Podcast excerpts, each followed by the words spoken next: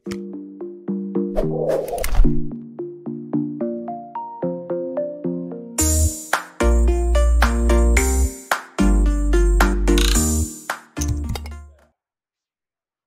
bahagia kerabat desa Indonesia. Kembali kita di uh, obrolan Kepoin Desa. Kepoin Desa adalah satu program yang kita pengen kepo, kita pengen tanya tanya dalam tentang desa, semua tentang desa, informasi-informasi tentang desa dan apa dan seterusnya. Uh, kita akan kita akan apa uh, hari ini kita akan mendiskusikan atau kita akan ngobrol sama teman dari Wulan Pari. Nah, Wulan Pari itu seperti apa dan seterusnya nanti kita akan ngobrol dengan Mas Aziz. Tapi sebelum ketemu dengan Mas Aziz, saya ingin putarkan satu video tentang satu kegiatan di bulan Pari. Kenapa saya pilih video ini? Karena saya pernah punya cita-cita yang sama. Jadi membuat event bulan purnama. Cuma idenya waktu itu kita idenya waktu itu pas masih di Semarang saya menyampaikan gagasan itu ke Borobudur jadi uh, full moon in paradise. Jadi bulan penuh di apa Borobudur. Waktu itu idenya seperti itu sempat kita lontarkan cuma alhamdulillah belum kejadian. Makanya begitu melihat bulan pari ada ama bulan purnama eh, ini satu pilihan yang menarik. Uh, kita akan lihat uh, satu video tentang bulan purnama atau bulan penuh di bulan pari. Silakan. Karena setiap orang baik itu agama maupun kepercayaan itu menaruh purnama menjadi e, hal yang sangat penting bagi siklus kehidupan mereka. Meruyung, hang rembuyung, hang rembuyung, wit witan sak pinggiring gunung, kiwa tengening kali lan kedung. Maka kita juga akan pengen merayakan purnama ini untuk bersama-sama e, menghayati dan mensyukuri nikmat Tuhan yang sudah kita terima.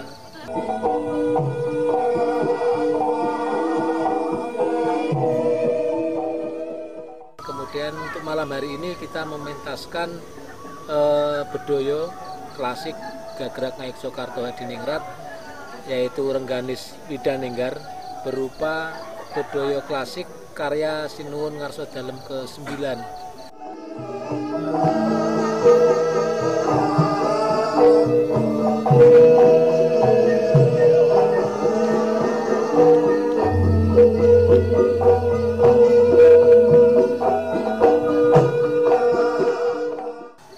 Harapan kita dengan mementaskan ini uh, spirit atau semangat juang, uh, semangat nasionalisme, kebinekaan, persatuan dari Sri Sultan ke-9 itu bisa kita resapi bersama-sama, kita maknai bersama-sama dan menjadikan nilai-nilai kebinekaan itu kita implementasikan dalam kehidupan kita keseharian.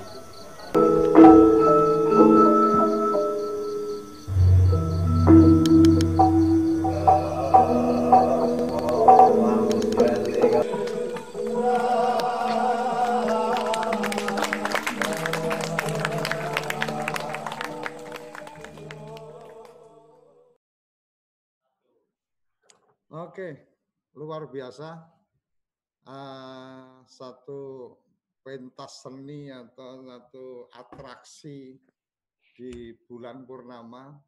Idenya luar biasa, tapi saya sudah browsing juga banyak ide-ide luar biasa dari bulan pari ini. Kita akan sapa langsung nih ke Mas Aziz. Pagi Mas Aziz, apa kabar? Ye, selamat pagi Mas Suryo. Alhamdulillah Ye. sehat ini. Alhamdulillah. Masa puasa. Di sehat Mas Rio. Alhamdulillah walaupun walaupun harus istirahat nih kayaknya bulan pari karena pandemi harus dinikmati iya, ya Mas. Betul.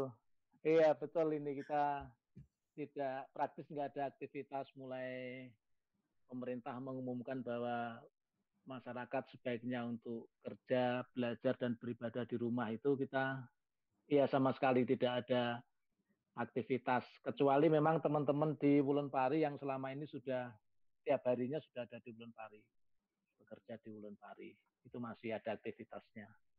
Mas Aziz, aku ya. aku banyak aku banyak browsing, aku banyak baca-baca ya. ini menarik ya. sekali nih cerita tentang Wulan Pari mungkin juga apa uh, lebih menarik lagi mungkin juga semangatnya Mas Aziz untuk mengembangkan ini. Boleh cerita Mas Aziz memulainya apa Wulan Pari dan apa perjalanannya sampai hari ini? Oke, uh, terima kasih Mas Suryo, uh, teman-teman sekalian. Sebenarnya Wulan Pari ini kita kita gagas, kita bangun mulai tahun 2017 hmm. pasca banjir besar yang melanda Yogyakarta karena uh, siklon tropis Cempaka waktu itu, okay. di mana banjir besar di Jogja, termasuk salah satunya adalah Sungai Oyo atau Kali Oyo yang melintang di Gunung Kidul. Kali Oyo itu adalah sungai purba yang melintang persis tengah-tengah Gunung Kidul melewati tujuh kecamatan.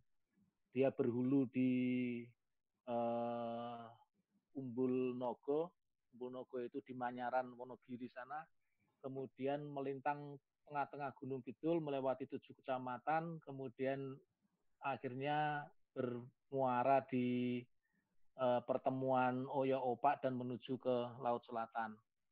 Hmm. Karena banjir besar itu hampir semua jembatan yang melintang Sungai Oyo itu terputus.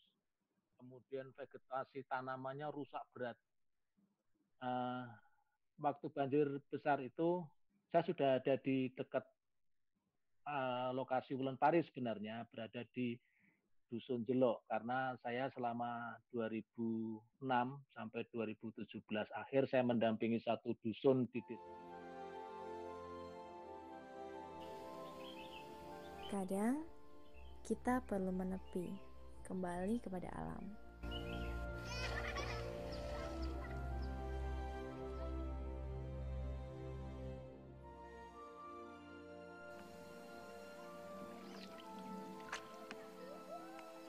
Kembali kepada kehidupan yang melambat, kehidupan yang pelan dan tidak tergesa-gesa.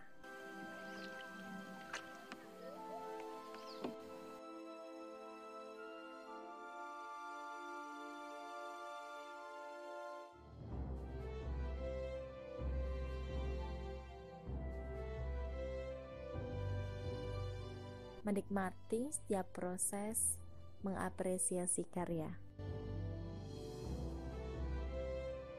Akhirnya saya beserta beberapa teman mencoba kembali membersihkan pinggiran Sungai Oyo, membuka jalan lagi yang tadinya merupakan hutan di banyak pohon-pohon besar, kemudian pohon-pohon bambu banyak sekali. Waktu banjir di Sungai Oyo itu semuanya hilang, jalannya juga hilang. Sampah ada di mana-mana, berantakan dan sebagainya akhirnya kita niatnya di awal sebenarnya cuma ingin membuka lagi agar selalu ada yang istimewa dari masyarakat itu agar kemudian ladang pertanian yang di atas itu bisa digunakan. Tapi kemudian lama-lama eh, banyak yang datang, kemudian saya beserta beberapa teman membuat gerakan eh, mengembalikan vegetasi tanaman dengan cara menanam pohon-pohon yang endemik di seputaran Sungai Oyo Kemudian setiap sore uh, saya waktu itu cuma memposting di beberapa akun medsos saya untuk ayo menanam kembali Sungai Oyo. Uh, satu bibit tanamanmu saya tukar dengan satu cangkir kopi. Nah ternyata itu menarik banyak orang. Orang teman-teman hmm. saya yang dari banyak daerah itu pada pengen terlibat. Tiap minggu mereka datang dengan membawa bibit tanaman dan sebagainya. Akhirnya gerakan itu menjadi besar dan ya sampai sekarang akhirnya kami berada di di Wulan Pari. Nah, bibit tanaman yang kita tanam waktu itu adalah tanaman-tanaman berbatang keras yang bisa menahan erosi tapi juga bisa dipakai sebagai penghijauan dan juga produktif. Akhirnya kita memilih tanaman-tanaman buah-buahan Sampai saat ini kita sudah menanam hampir mungkin 10 ribuan eh, tanaman di pinggir Sungai Oyo. Nah, dengan aktivitas itu akhirnya kemudian eh, warga masyarakat yang tadinya tidak mau menggunakan Sungai Oyo, tidak mau menggunakan jalan di pinggir Sungai Oyo untuk kembali ke ladangnya itu akhirnya kembali lagi untuk menggunakan jalan itu lebih produktif dan sekarang alhamdulillah eh, kita sudah bisa membuat jembatan gantung kemudian kita juga mendampingi beberapa masyarakat tani yang ada di sana eh, petani muda khususnya. Kemudian kita juga membuat beberapa aktivitas yang uh, berkaitan dengan apa namanya uh, lingkungan hidup, berkaitan dengan ekosistem dan berkaitan dengan kepariwisataan. Kita juga membangun pasar namanya pasar Serawung yang kita uh, pakai untuk mengumpulkan masyarakat, ibu-ibu yang ada di seputaran Wulan Pari untuk beraktivitas eh, menjual hasil pertaniannya atau menjual hasil olahan pertanian mereka untuk dijual di pasar Serawung. Dan alhamdulillah ini sudah berjalan setahun lebih. Dan alhamdulillah juga respon dari teman-teman, respon dari masyarakat untuk datang ke Wulan Pari itu mengembirakan. Yang lebih mengembirakan bagi kami adalah akhirnya Wulan Pari bisa menjadi media campaign, media untuk mengkampanyekan eh, lingkungan hidup, mengkampanyekan ber apa namanya bersanding dengan alam, menjaga lingkungan dan sebagainya. Kegiatan kita banyak masalah satunya tadi yang di diputar di depan kita setiap purnama menyelenggarakan yang namanya purnama di Wulan Pari. Hmm. Ini sudah sudah sejak semenjak kita ada di Wulan Pari. Kita mengadakan Sudah berapa purnama itu, Mas? Asli, sudah. asli. Sorry aku potong ya. ya. Asli ya. Begitu ya. begitu aku searching terus ketemunya ada apa acara bulan purnama itu aku langsung eling aku 2000 2006 kalau nggak salah. Ya. Empat mengusulkan untuk di Borobudur itu kembali ke zamannya waktu itu kalau bulan purnama yeah.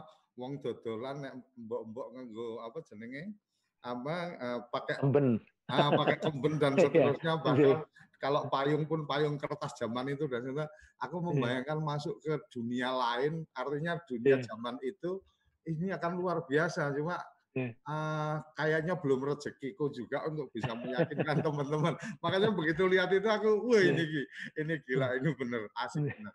Uh, mulainya kapan? Sudah berapa purnama, Mas? Dan dan responnya responnya lebih ke masyarakat lokal atau uh, turis-turis juga, Mas? Ya, uh, yang pertama kali menemani saya di Wulan Pari itu kan tidak banyak, Mas. Artinya cuma sekitar hmm. tiga empat orang. Salah satunya adalah sahabat saya Mas Bayu yang kebetulan beliau itu adalah uh, Hindu beragama Hindu karena saya aktif di hmm. jaringan lintas iman di Gunung Kidul. Kemudian saya coba ngobrol sama Mas Bayu, kenapa sih purnama itu menjadi bagian penting dalam siklus kehidupan teman-teman Hindu? Hmm. Kemudian Mas Bayu menceritakan. Setelah kemudian saya cari literasinya, ternyata kemudian purnama itu menjadi bagian penting dalam siklus umat manusia agama apa pun itu menyebut purnama menjadi bagian penting.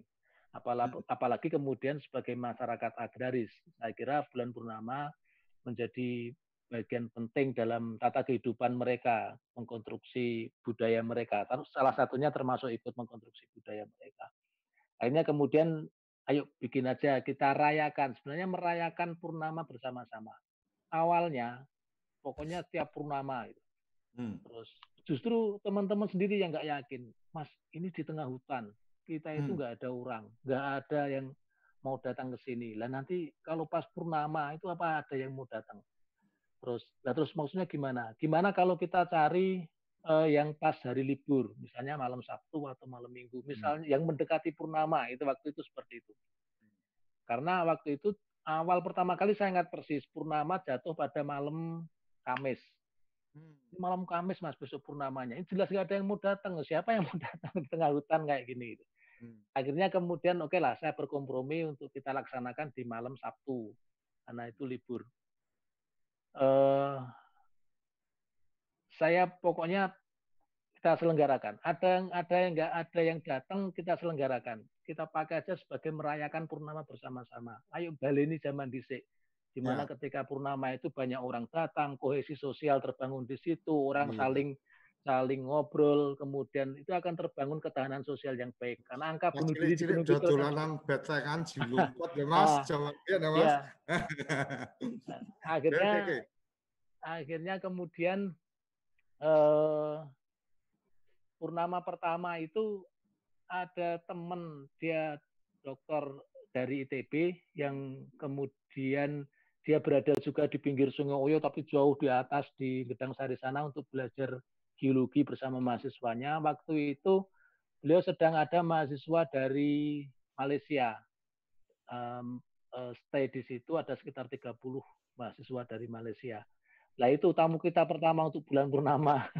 Hmm. itu kemudian uh, mereka datang, mereka mengapresiasi baik dengan tentu saja ada beberapa masyarakat sekitar yang terlibat itu kemudian purnama pertama seperti itu, purnama kedua, ketiga dan seterusnya.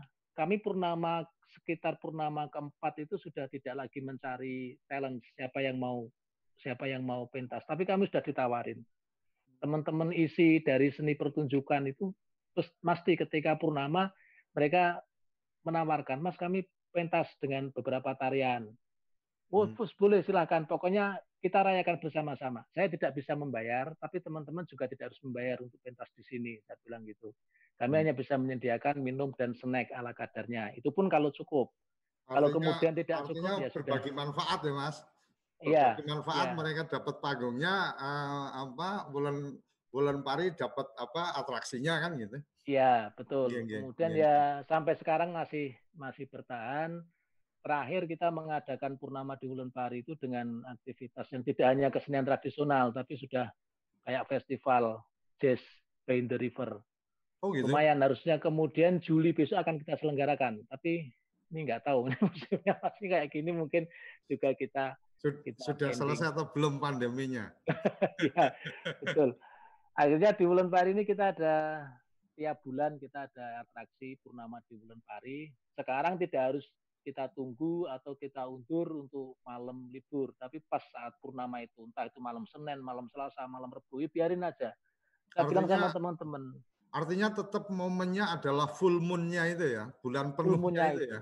Jadi Betul, kita karena, kita nggak peduli harinya karena memang yang dirayakan adalah pada saat bulan adalah benar penuh. Purnamanya. Artinya kita tidak ingin artifisial mas. Artinya ya hmm. ya kita benar-benar merayakan di di purnama ini uh, dan selalu diawali dengan kidung, dengan bacaan mantra dari teman-teman Hindu, kadang juga teman-teman Jawa Muslim itu, kemudian baru pementasan-pementasan, ada musik, ada tari-tarian, dan sebagainya. Boleh, ya, boleh, ber, boleh iya, berbagi cerita, Mas, tentang iya. artinya tentang purnama atau bulan penuh ini kemudian perlu dirayakan bersama-sama mungkin dari cerita-cerita yang dari teman Hindu tadi atau dari teman-teman yang lain uh, supaya mungkin ini juga bisa jadi inspirasi juga nih teman-teman oh ternyata karena uh, saya melihat juga atraksi-atraksi full moon atau bulan apa bulan purnama itu di beberapa negara juga menjadi apa uh, satu apa uh, atraksi tersendiri untuk kemudian hmm. apa uh, atau destinasi wisata ya mas. Monggo mungkin hmm. Mas, uh, Mas Aziz bisa berbagi cerita tentang uh, as, apa konsep dari kenapa sih perlu merayakan bersama purnama itu? Jadi, uh, tadi ketika kita diskusi dengan teman-teman ternyata hampir semua agama, hampir semua kepercayaan, apalagi kemudian di tengah masyarakat agraris seperti ini, itu menempatkan purnama menjadi bagian penting dalam siklus hidup mereka. Kalau teman-teman itu jelas ada beberapa ada bulan mati, kemudian purnama. Kemudian di beberapa kitab-kitab uh, apa agama Islam, terutama uh, apa syair-syair tentang uh, Nabi Muhammad itu juga disebutkan tentang purnama. Engkau adalah purnama di atas purnama dan sebagainya. Teman-teman eh, apa namanya eh, agraris, para petani, kemudian nelayan yang ada di sekitaran Wulan Pari, karena Wulan Pari itu hampir semua masyarakatnya adalah petani dan juga nelayan, karena selama ini me, memanfaatkan Sungai Oyo itu untuk mencari ikan, itu juga menempatkan purnama menjadi bagian penting dalam siklus kehidupan mereka. Uh, mereka selalu tidak mencari ikan pada bulan purnama karena akan sulit ditemukan. Kepercayaan mereka akan sulit ditemukan, ditangkap ikan pada saat bulan purnama. Nah, pikiran saya kenapa kemudian ini tidak kita rekonstruksi ulang sehingga pada saat hmm. purnama itu semuanya libur, masyarakat petani libur, nelayan libur, kemudian berprofesi apa pun libur, agama apa pun kemudian menempatkan purnama menjadi bagian penting, kemudian mereka kumpul jadi satu. Nah, bukan masalah kemudian kumpul jadi satunya itu, tapi ketika mereka jadi satu di situ, maka kemudian terjadi uh, kohesi sosial. Sopo aruhnya kembali kembali uh, muncul.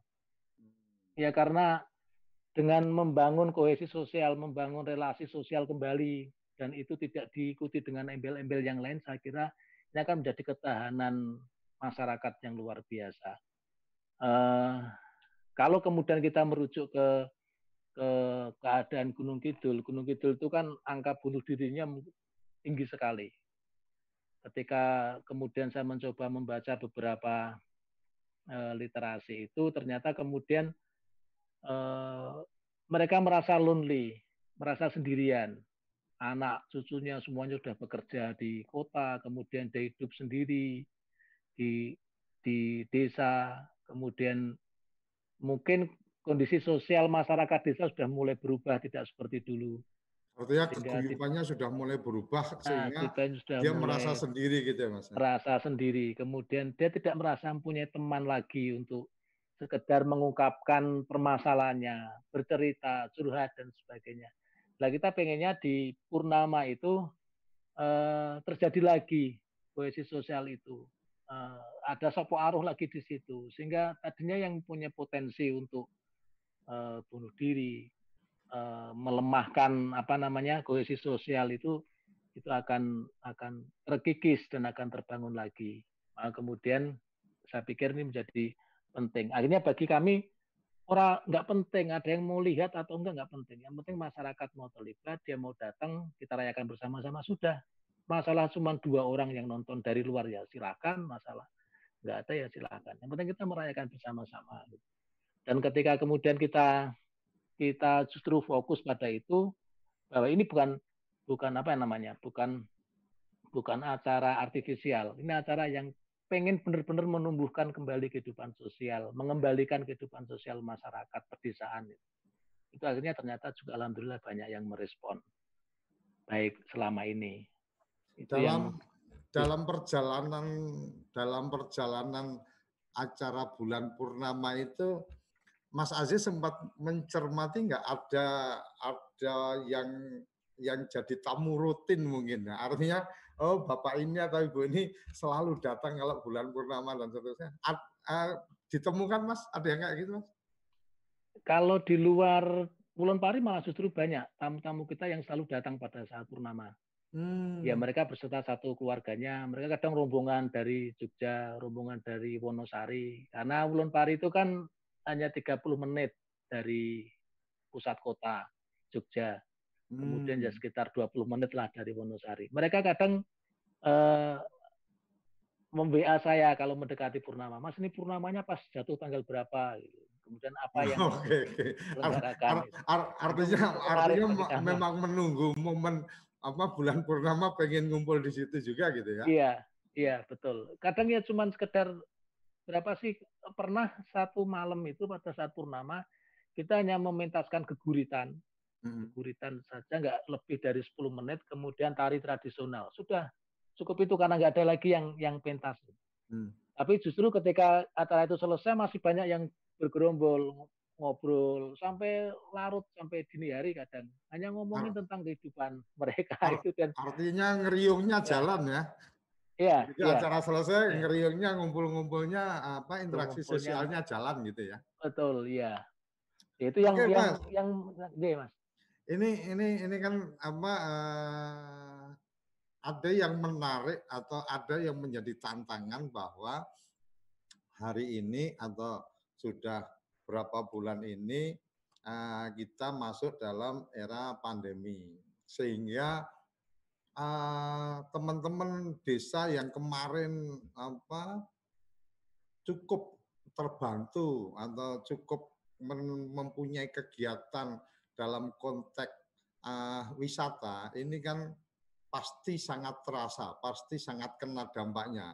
Uh, kita bicara uh, yang terkena dampak uh, terlihat secara langsung kan memang di industri pariwisata dan teman-teman di desa yang punya desa wisata dan seterusnya juga uh, masuk dalam konteks industri pariwisata menyikapi ini atau melihat ini uh, yang menarik adalah ketika kemarin Mas Aziz menyampaikan bahwa oh, ini momentum untuk kemudian kita merefleksi sebuah apa konsepsi dari apa wisata atau desa wisata dan seterusnya.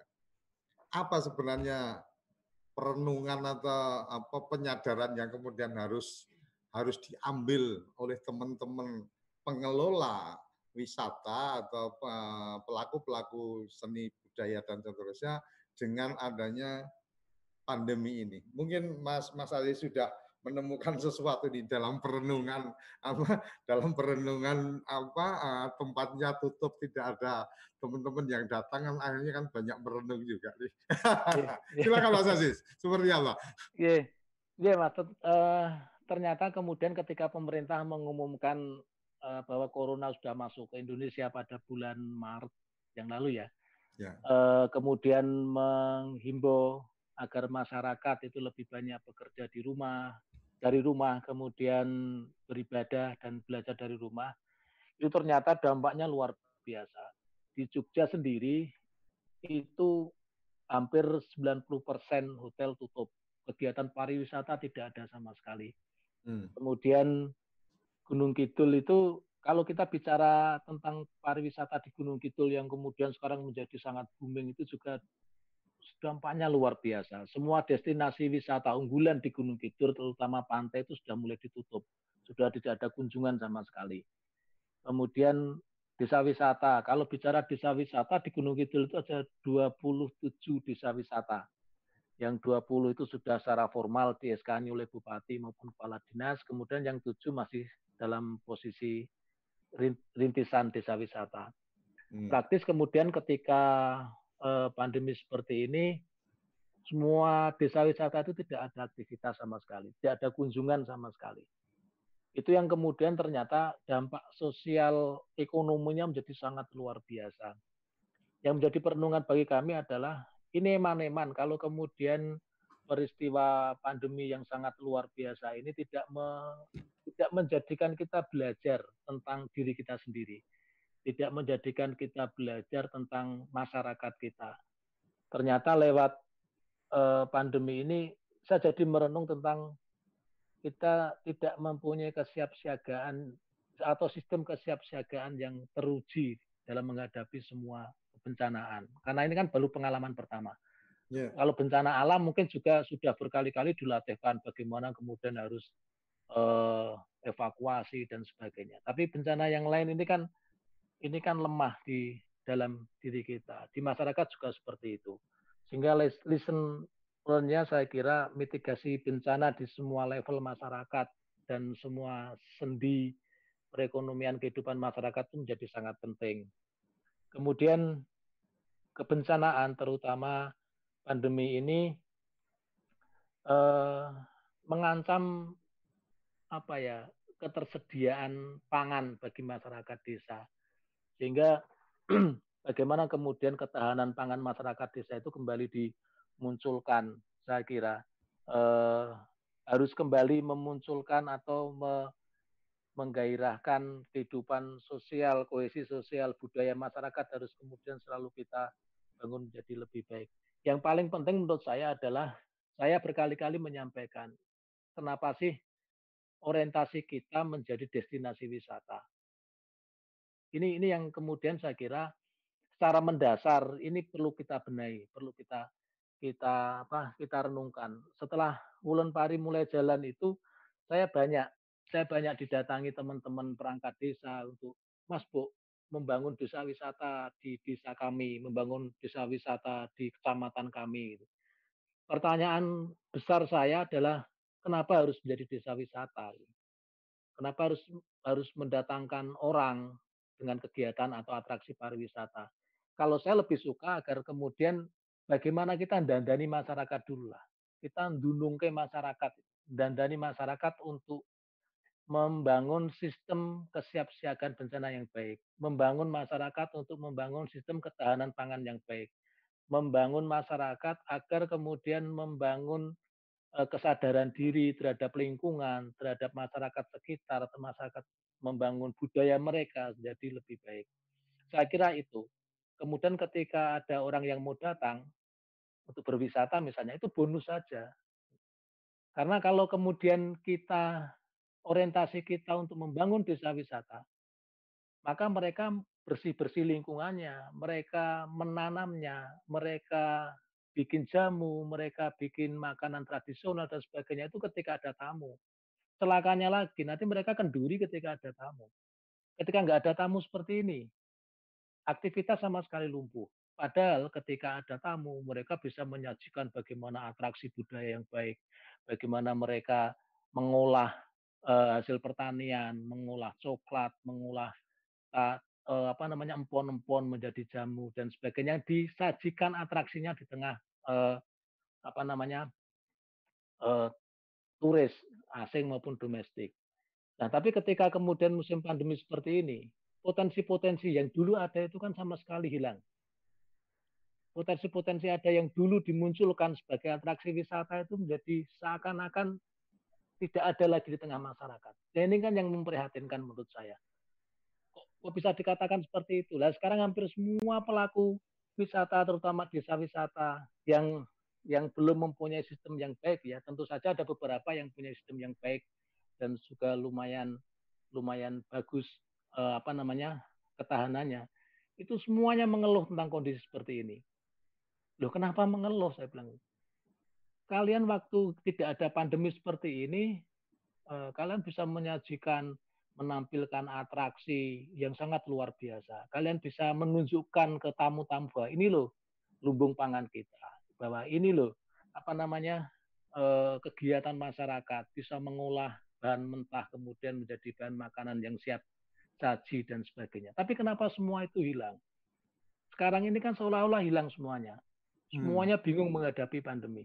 Artinya kami memaknainya sebagai banyak yang dilakukan teman-teman desa wisata, walaupun tidak semuanya ya, itu yang artifisial. Artinya sebenarnya tidak mendasar yang mereka lakukan itu. Mereka lakukan hanya sebatas kemudian ada tamu datang, boleh ditunjukkan ini sentra industri uh, kerupuk misalnya, ini sentra industri telo dan sebagainya. Tapi ternyata itu semua rapuh karena hanya untuk kepentingan pariwisata dalam tanda petik. Ini yang kemudian saya kira penting untuk direfleksikan. Sehingga saya mengusulkannya, ya agak aneh mungkin dengan dengan usulan yang lainnya. Bagaimana kemudian nggak usahlah membangun wisata, nggak usah membangun kepariwisataan desa, tapi bagaimana dandani masyarakat dulu lah. Dandani masyarakat dari semua lini, dari kehidupan sosial mereka, dari kebudayaan mereka, dan ekonomi mereka. Kalau kemudian ternyata lingkungannya bagus, ekonominya bagus, kemudian sosial budayanya tumbuh bagus, ada orang yang datang untuk tertarik melihat, ya sudah itu bonus saja nih. Tapi kalau belum-belum sudah pokoknya kita mau melakukan ini besok menjadi wisata, menjadi destinasi wisata. Itu kok pendekatannya bagi saya itu sangat industrialis. Yang akhirnya keropos apa namanya bangunan itu pondasinya keropos di tengah masyarakat.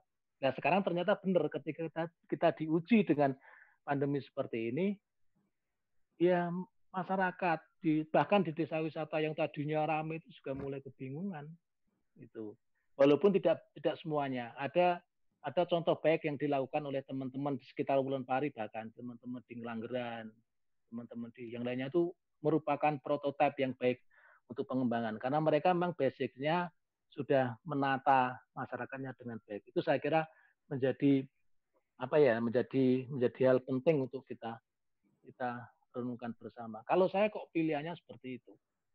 Tapi uh, Mas, ya. aku mungkin aku potong nih. Ya. Itu itu kerja berat loh Mas. Ketika kita Betul, bicara ya. bicara kemudian dandani apa dandani masyarakatnya dandani desanya kemudian bahwa bahwa uh, wisata itu hmm. hanya bonus atau ibarat kata uh, residu yang ada nilainya kan gitu. Artinya ya. artinya kalau kalau kita bicara mungkin orang melihat Bali itu sebenarnya lebih pada ya karena memang tradisi mereka seperti itu Kayak kemudian gitu, kita pengen betul. datang. Kita iya. nggak ya. datang pun ya mereka melakukan tradisi mereka itu kan gitu. Iya, nah, betul, betul, uh, ya. posisi posisi hari ini ketika kemudian bicara uh, desa punya dana, kemudian uh, ada kadang-kadang uh, teman-teman lebih melihat uh, hasil akhir bukan proses ya hasil ya. oh ini bikin kayak gini rame bikin kayak gini rame akhirnya kemudian uh, yang seperti tadi disampaikan Mas Aziz tadi bahwa mereka berorientasinya pada membuat membangun destinasi kemudian mendatangkan orang dan itu jadi ya dalam tanda petik spekulasi juga bisa sukses bisa gagal investasinya gede dan seterusnya sementara masyarakat juga kurang apa kurang incas atau kurang masuk di dalamnya. Cuma balik lagi mas, ini tantangan apa tantangan berat lah. Pengalaman Mas Aziz dengan sudah melakukan beberapa hal atau mungkin sudah pernah mendampingi beberapa desa wisata atau kawasan wisata atau apa destinasi apa mengembangkan objek-objek wisata basic atau pendekatan yang paling bagus itu tahapannya harus seperti apa mas? Ini untuk untuk jadi momen belajar ya. juga nih teman-teman yang ya. sekarang lagi apa kerja dari rumah dan seterusnya mendengar apa mendengar tausiah ahlinya lah untuk mau nggak mau mas Aziz ya. ah ini ini, ya, ini jadi jadi penting banget ini karena apa basic yang tadi disampaikan kita harus menyadari betul uh, bahwa memang yang tadi Mas Aziz bilang ya membangun dasarnya itu yang jadi penting. Silakan Mas. Iya, betul Mas. Uh, kita akan kelelahan sendiri kalau kemudian kita tidak mempunyai cukup energi untuk untuk seperti itu. Saya menjadi teringat tahun 97 98 ketika proses reformasi itu saya pernah dan sekarang masih terngiang di di apa di memori saya. Saya pernah bertemu dalam satu forum dengan Romo Mangun. Kemudian beliau berpesan dengan kami yang yang berdiskusi pada malam itu untuk beliau cuma seperti ini. Apa kamu kira kemudian setelah proses reformasi ini bisa digulirkan, pemerintahan sekarang bisa diganti dengan konsep yang kalian tawarkan? Apakah kemudian kalian beranggapan bahwa ini akan berubah? Gitu? Nah, waktu itu kan kita baru semangat-semangatnya, oh pastilah ini pasti kita rubah secara mendasar pasti akan berubah. Roman mengatakan enggak, enggak akan terjadi perubahan apa pun. Ini ini ucapan saya. Coba nanti diingat. Enggak akan terjadi perubahan apa pun karena yang kalian lakukan itu adalah perubahan di tataran wacana, di tataran elit. Sementara masyarakat tidak kalian siapkan untuk berubah. Gitu.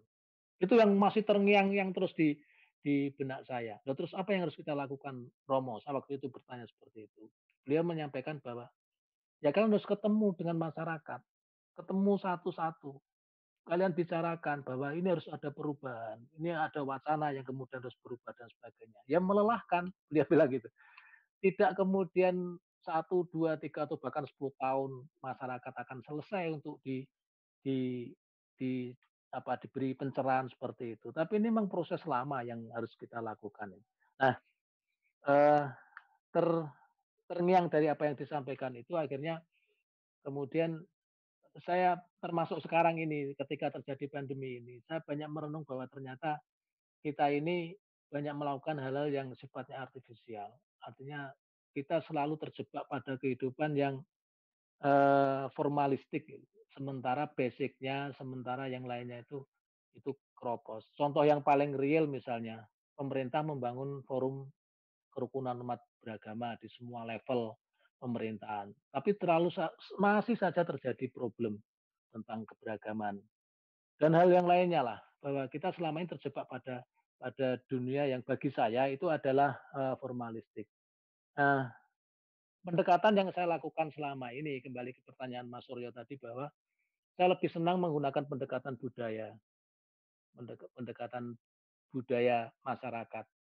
Uh, saya coba dunungke lagi siapa sih sebenarnya awek di sopo arep neng di karo sopo kudu kepiye itu yang kemudian saya coba sadarkan saya sudah bicara dengan dengan masyarakat untuk seperti itu uh, yang terlibat di Wulun Pari sekarang ada sekitar 11 orang yang tiap tiap hari sampai sekarang masih beraktivitas di Wulun Pari. Mas, Mas, Mas, sebentar ya. Mas. Yeah.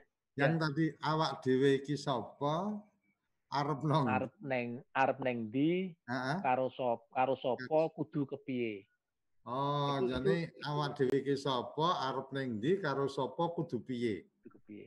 Nah, Artinya itu kita menjadi ini pertanyaan siapa, ke mana barengan apa bersama siapa dan harus ah, bagaimana? Harus bagaimana? Oke, lanjut nah, lanjut Mas. Ini ini itu, ini sama kata kunci menarik juga nih. Lanjut lanjut. Itu itu penting untuk untuk memindai, mengenali diri kita itu sebenarnya siapa gitu. Hmm, oke, oke, oke, oke. Teman yang terlibat di Ulun Pari sekarang, yang sekarang masih bekerja dan saya ketika se sebelum musim pandemi ini saya membayar mereka secara mingguan itu. Uh, mereka selalu saya ajak bicara untuk seperti itu. Tadinya banyak, tapi sekarang sudah sudah ada beberapa yang tidak bertahan kemudian berhenti. Ya nggak apa-apa itu pilihan pilihan mereka. Tapi saya kalau ada waktu luang selalu mengajak mereka bicara untuk dandani, dandani uh, kondisi sosial yang yang ada di lingkungan mereka. Yang pertama itu, yang kedua saya mencoba kemudian berbicara untuk mengajak mereka mengetahui potensi diri mereka itu. Apa pun itu, saya tidak pernah kemudian mencoba mengambil alih masyarakat. Uh, ini juga mungkin refleksi kita bagi bagi teman-teman pemerintahan. Kebanyakan kita itu mengambil alih masyarakat, mengambil alih problem masyarakat, tidak mengajak mereka menyelesaikan. Contohnya hmm. seperti ini, uh, apa sih yang disyaratkan agar kemudian satu rumah bisa bisa layak untuk menjadi homestay gitu, misalnya untuk desa wisata. Oh, MCK-nya uh, eh, kamar mandinya harus bagus. Kita lihat satu rumah tidak punya MCK yang memadai, ya sudah pemerintah membangunkan. Ya sekilas itu menyelesaikan masalah tapi sebenarnya justru itu menjadi problem yang yang berat di tengah masyarakat. Masyarakat tidak diajak, tidak didunungkan untuk mengerti problem mereka, kemudian mengerti potensi mereka untuk menyelesaikan masalah.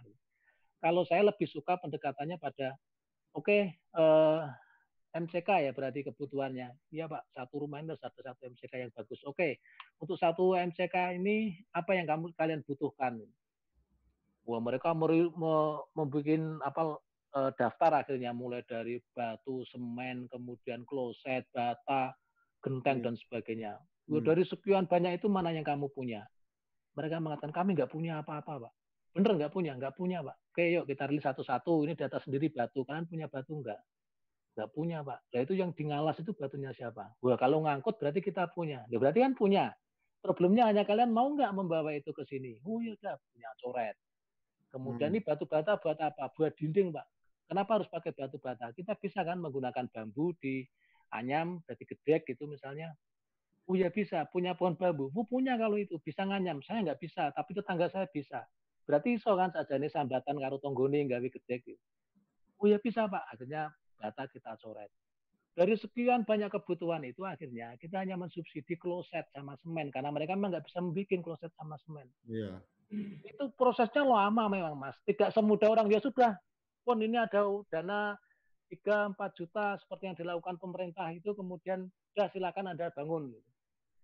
Ya, ya itu lebih cepat sebenarnya. Tapi itu tidak mendidik masyarakat untuk kemudian mengerti potensi mereka, kemudian apa solusi yang harus di, dia lakukan ketika uh, ada problem di tengah masyarakat. Prosesnya akan lebih lama memang, tapi itu akan menjadi lebih bertahan karena masyarakat merasa memiliki apa kloset yang mereka bikin dari keringat mereka sendiri kemudian masyarakat didunungke tadi itu untuk mengerti potensi untuk mengerti handicap mereka dan mereka bisa mengerjakan itu semua itu yang yang yang kami lakukan pendekatan-pendekatan uh, seperti itu. Walaupun prosesnya memang lebih lama, prosesnya menjadi lebih lebih lamban.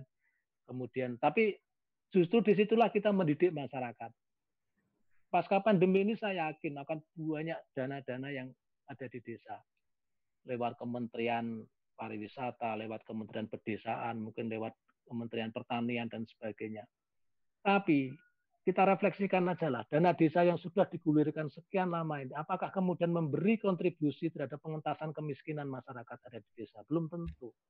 Hmm. Belum tentu. Nggak tahu menguap ke mana itu jelas dipakai untuk beraktivitas, jelas dipakai untuk kegiatan proyek. Tapi apakah kemudian itu signifikan untuk kemudian membangun masyarakat menjadi lebih baik?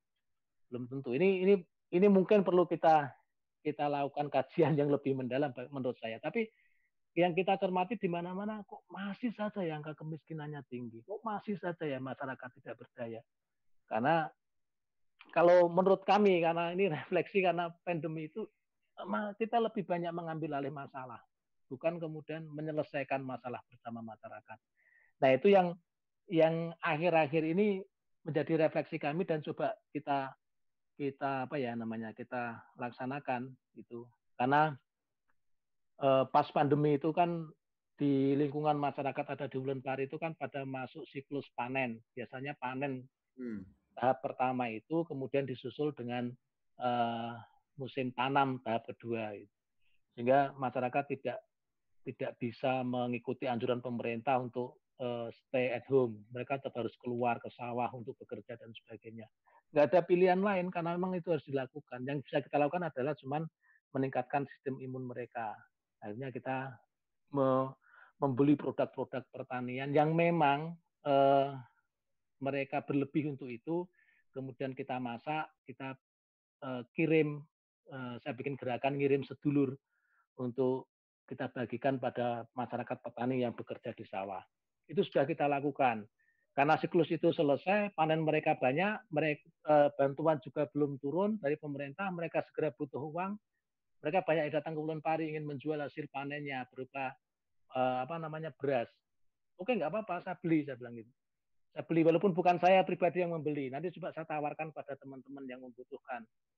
Akhirnya gerakan membeli beras dari petani Gunung Kidul ini sudah hampir lima ton yang kita kita beli mas dari masyarakat sekitar Ulun Pari dari petani.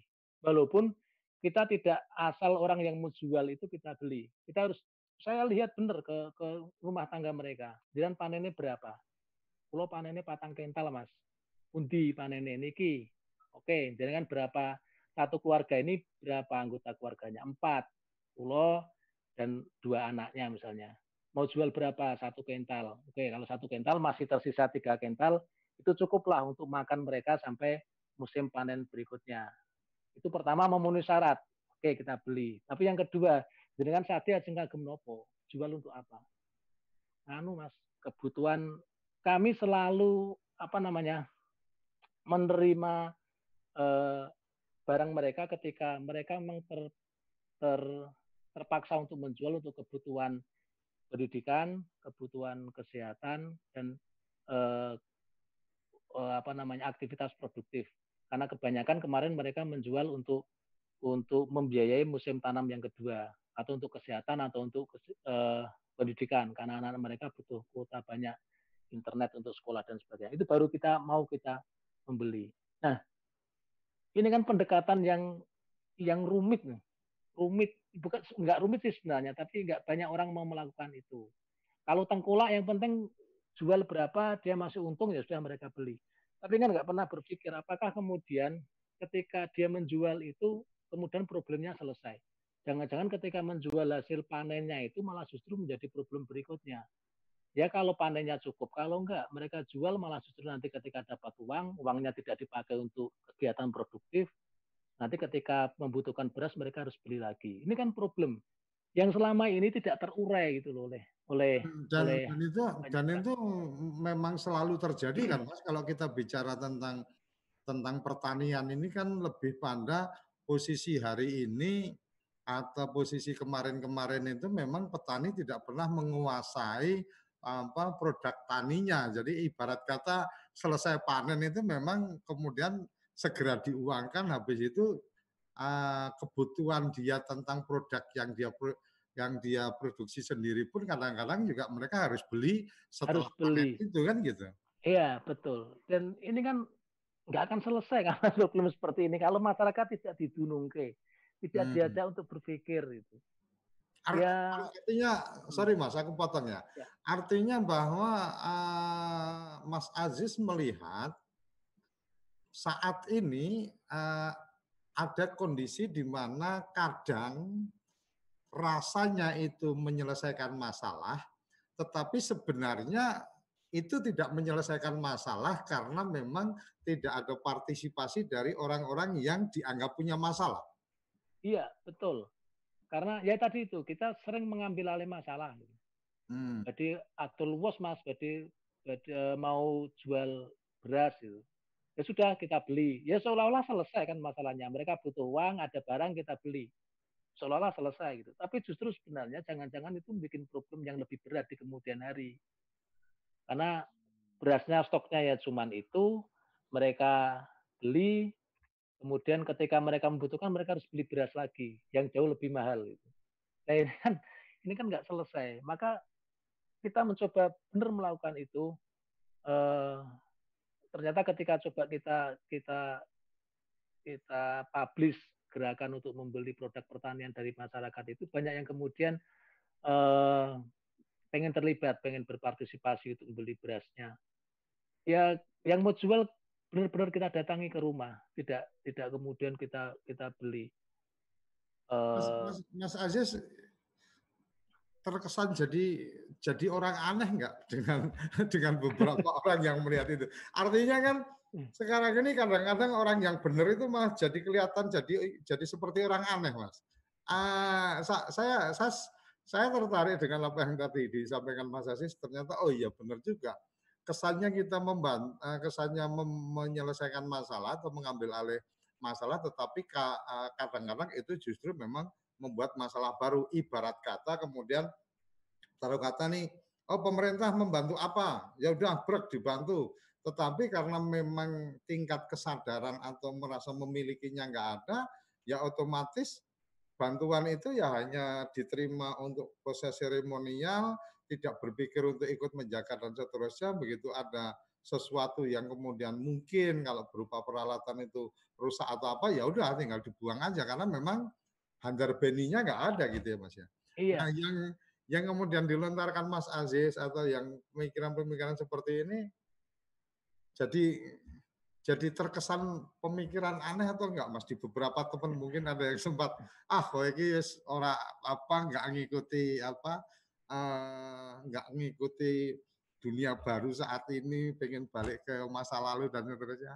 Mungkin aku iya. aku nggak ngerti rezeki mas.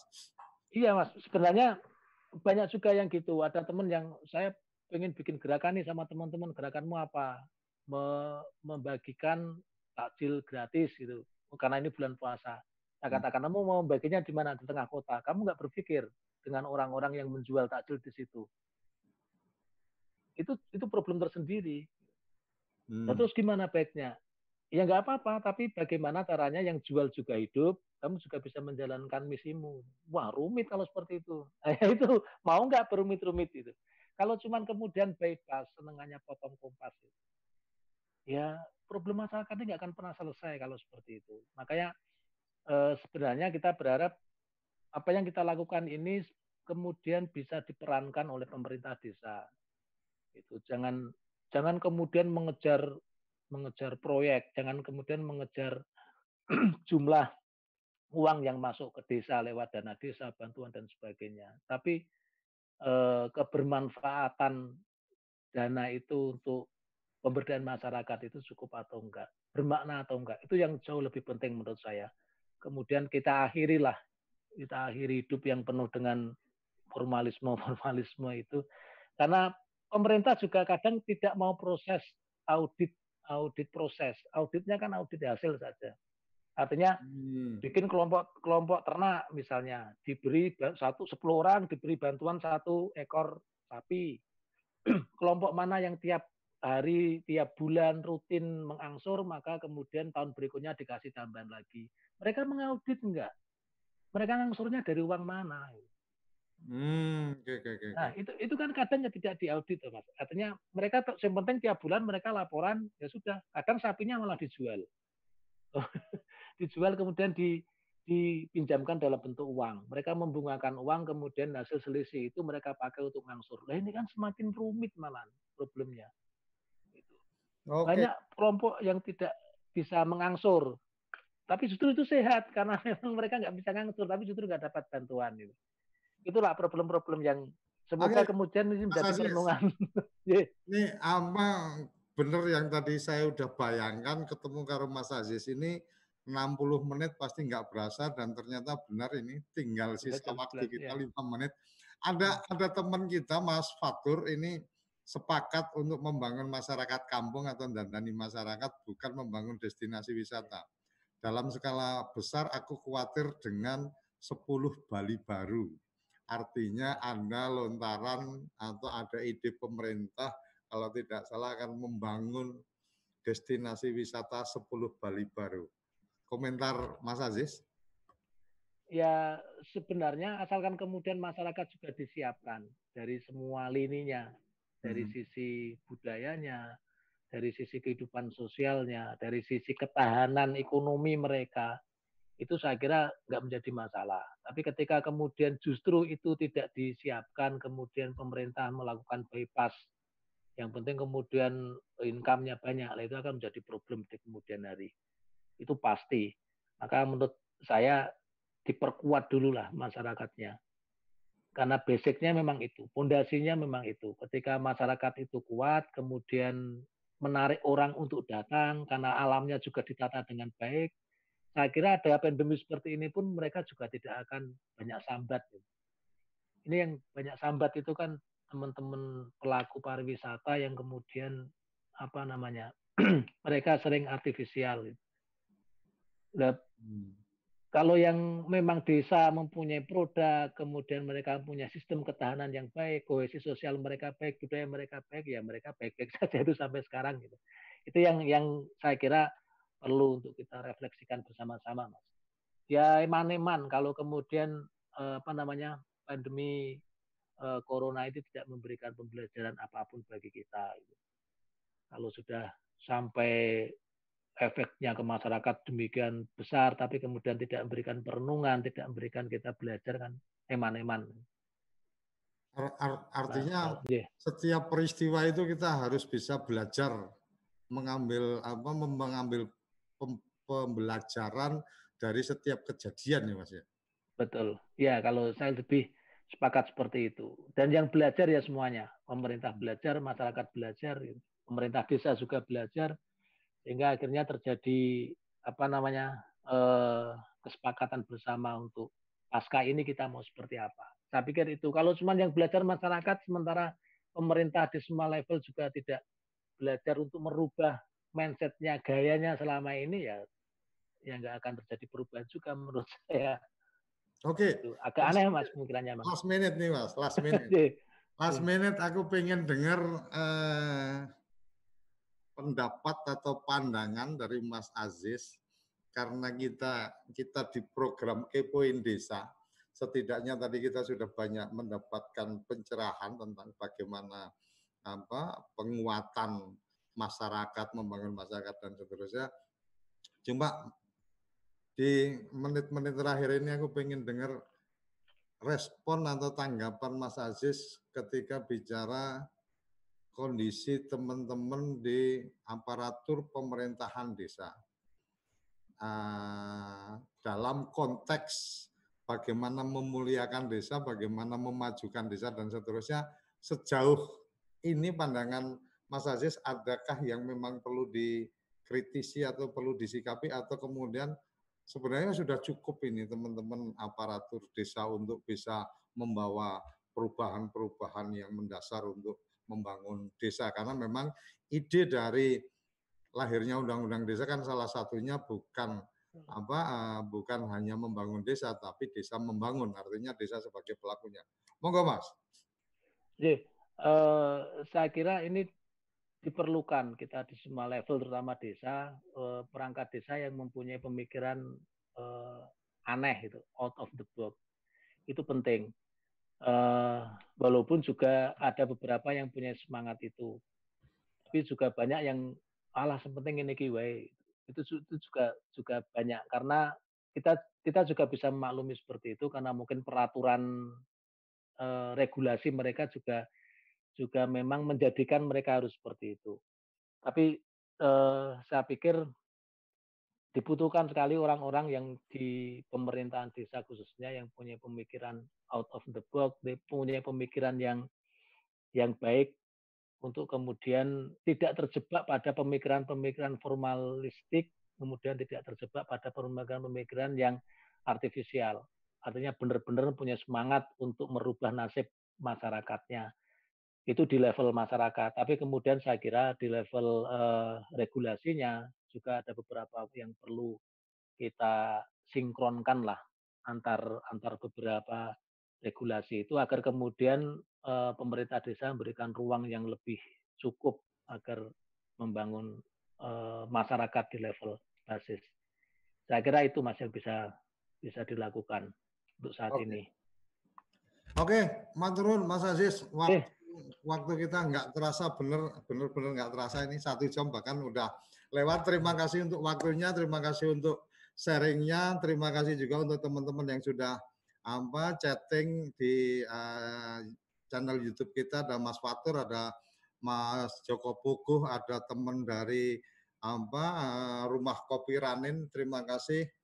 Uh, satu pelajaran luar biasa yang kita ambil hari ini menurut saya salah satu apa uh, salah antara lain adalah bagaimana kita mesti mengenali kita ini siapa, kemudian kita ini akan ke mana, kita bersama siapa dan kita harus bagaimana. Ini ini menarik sekali karena kalau saya dulu apa pelajarannya agak beda. Jadi kalau saya dulu pelajarannya ke opo kanggo sopo untuk opo ya. ini kayaknya saya saya harus harus sudah harus sudah mulai berpikir apa uh, merubah pemikirannya uh, mengikuti apa yang tadi disampaikan Mas Aziz karena kalau konsep yang kemarin lebih pada uh, semua ada hitung-hitungan materialistisnya dan kemudian yang kedua uh, pesan luar biasa dari Mas Aziz adalah tentang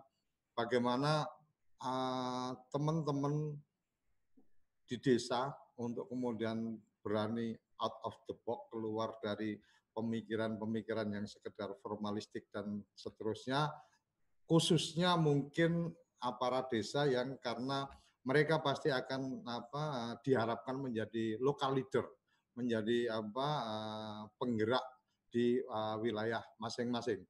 Saya pikir itu yang saya bisa sampaikan, saya bisa sarikan uh, karena uh, saya yakin dengan mengikuti semua obrolan ini teman-teman uh, kerabat desa lebih bisa mengambil intisarinya di, uh, daripada sekedar mendengar intisari dari saya karena saya tidak cukup pandai juga membuat uh, satu risalah intisari.